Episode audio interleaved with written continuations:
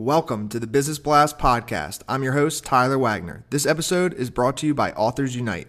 Authors Unite makes the process of becoming a published best-selling author as simple as sipping your morning cup of coffee. You can learn more about Authors Unite at authorsunite.com. Now, let's jump into the episode.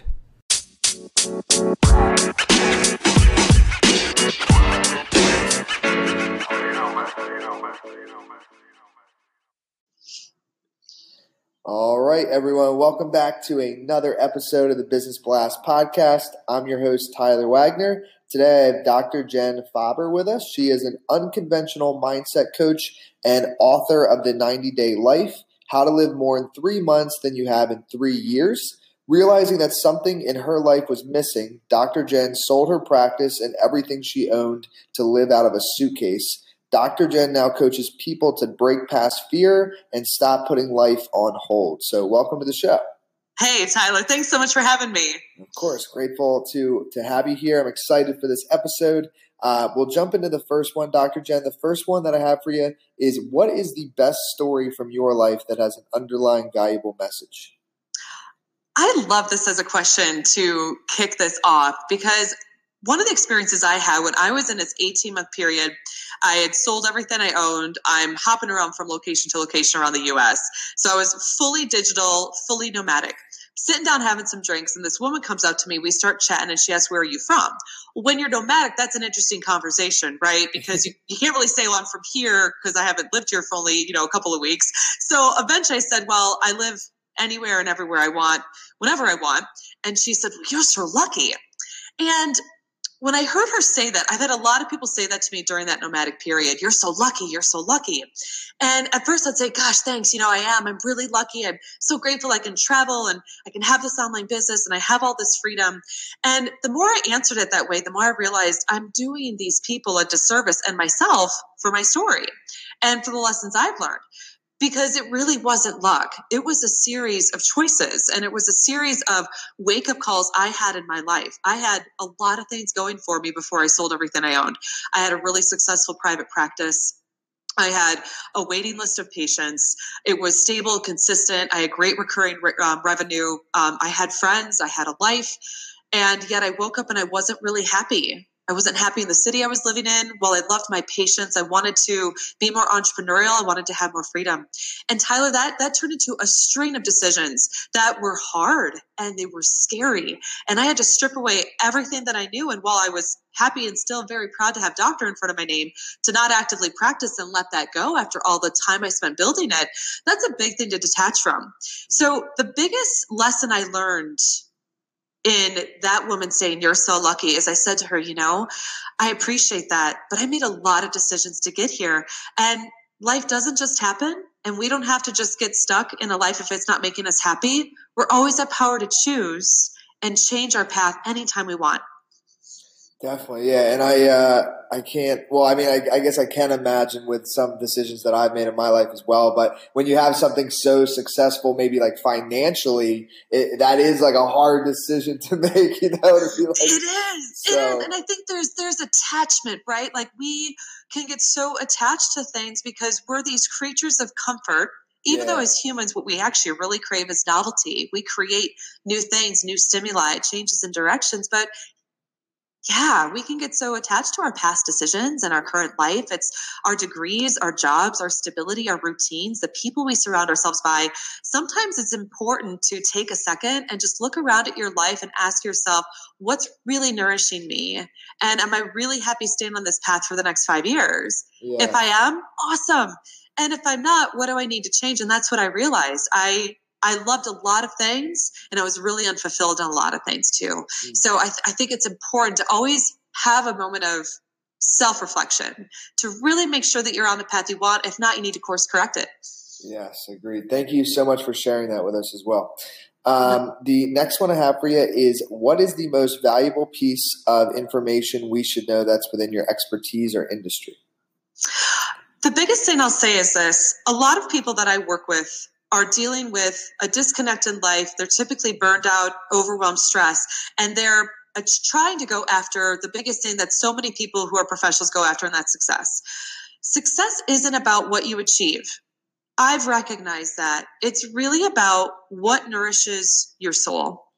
And I'll tell you, being a coach now for almost a decade, I at first was was driven by teaching people how to be more successful, how to be more lucrative, profitable, more productive beings, and how to go out there and crush it and maximize on their time and their money and their goals and just be these high achieving machines.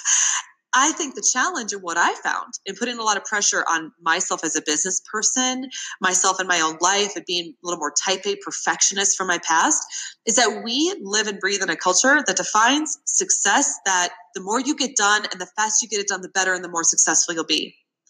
Mm-hmm. I have grown through life and as I've grown through into how I coach and how I impact others by helping people redefine that success is about what nourishes your soul if you're doing things that make you happy, if you're doing things that make you feel ecstatic, pleasure, novelty, rejuvenated, excited to get out of bed in the morning, you're on the right path. And if you're not, you need to change one of two or a combination of things your perspective, your circumstances, or both.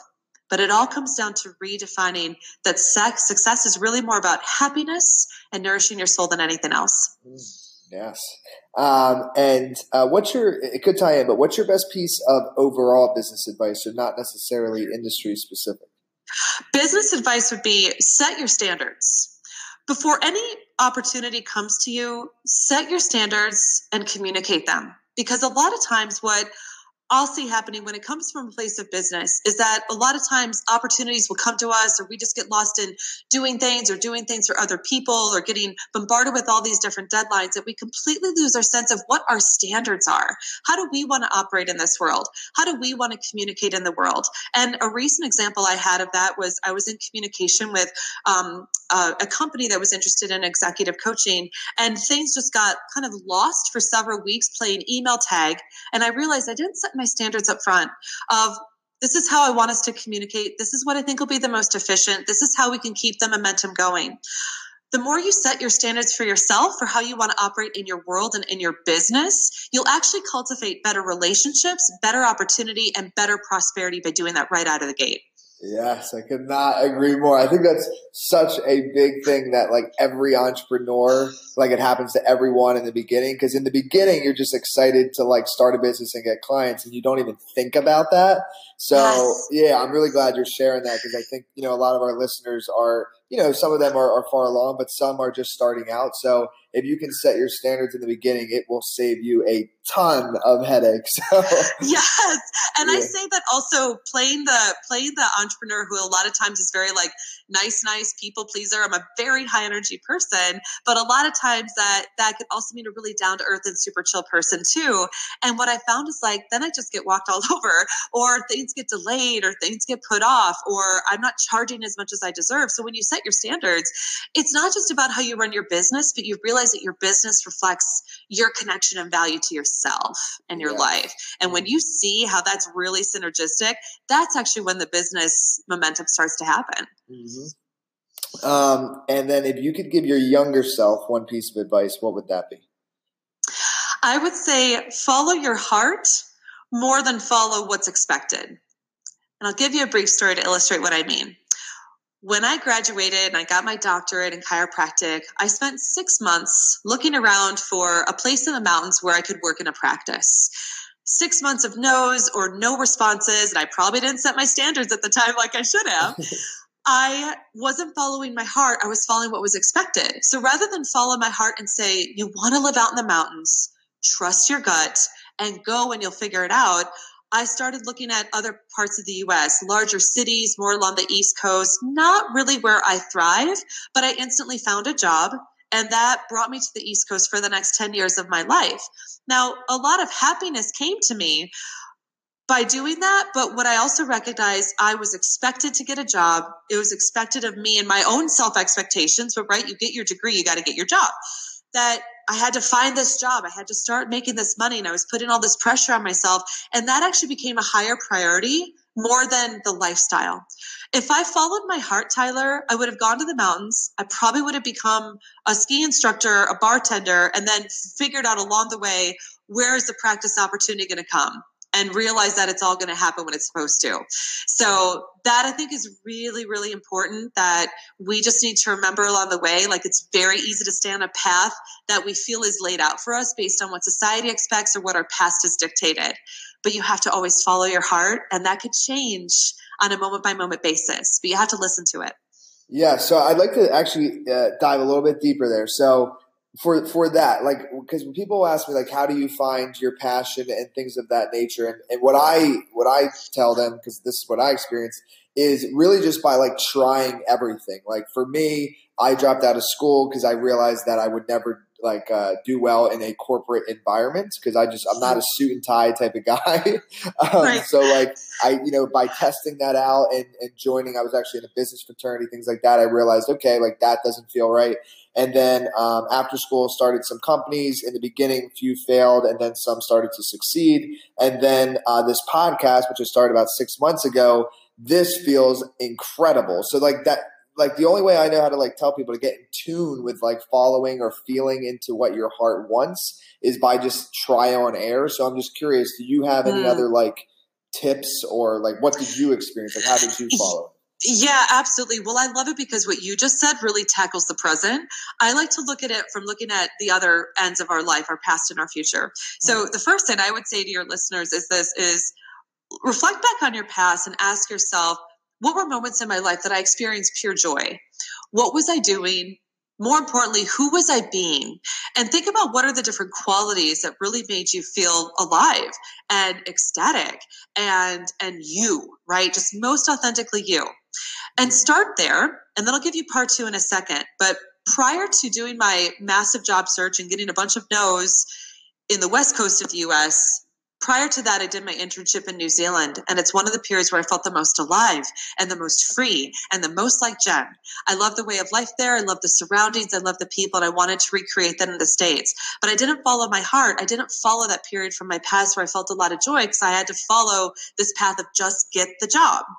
So I would first look back to your past and go back to something you can relate to because for people it may be like, well, I don't know. I mean, I, maybe they realize I, have been stuck in a rut for a long time, or I don't, I don't know. Isn't this kind of what life is? Aren't I supposed to just wait until I vacation or retirement until Friday to do what I want to do. you have to connect with something that you know, and what you know is you from your past. And we've all had moments in our life where we just felt on and alive. So I would start there. The second thing that I would do is then ask yourself, what am I putting off? What am I putting off because there's time? What am I putting off because I don't feel like I can? I don't have enough money. I don't have the right skills. It's not the right time. I'm not the right age. I'm too old. I'm too young. I'm too fat. I'm too thin. Whatever excuse is going through your head. And ask yourself, what am I putting off? Because inside each of us is also something we are inherently putting off because we think we have the time. For me, it was travel. I am an the explorer archetype to a T. I love to travel. I love to explore. I'm a restless, free spirited creature that has massive wanderlust. And I kept putting off travel because I wanted to have the stability of my practice and the stability of my money. And it shut my brain off, not allowing me to see that I could have an online business. What are other entrepreneurs doing?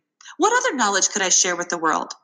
So if you look to what you're putting off into the future and connect that with the qualities of who you were from times you were happy in your past, your brain will start to unlock. And rather than stay stuck on a path and say, I can't or I need to wait, you'll start to ask yourself, how can I? How can I do this differently? How can I make this happen? So those are the two biggest things I would say to look at. Yeah, that was an incredible answer. That's me. That helped me out too. Thank you for that. Mic That's drop. Yeah, yeah, that is a mic drop right there. yeah, that was good. um, well, hey, well, so that that was awesome, and I'm excited for your answer on this um, next one because I think it leads in pretty well. So, in your opinion, then what is the key to happiness? Yeah, it's a great lead in. I would say it's all about living with impermanence, and here's what I mean. People will typically wait for a golden opportunity in the future to do something that they want to do.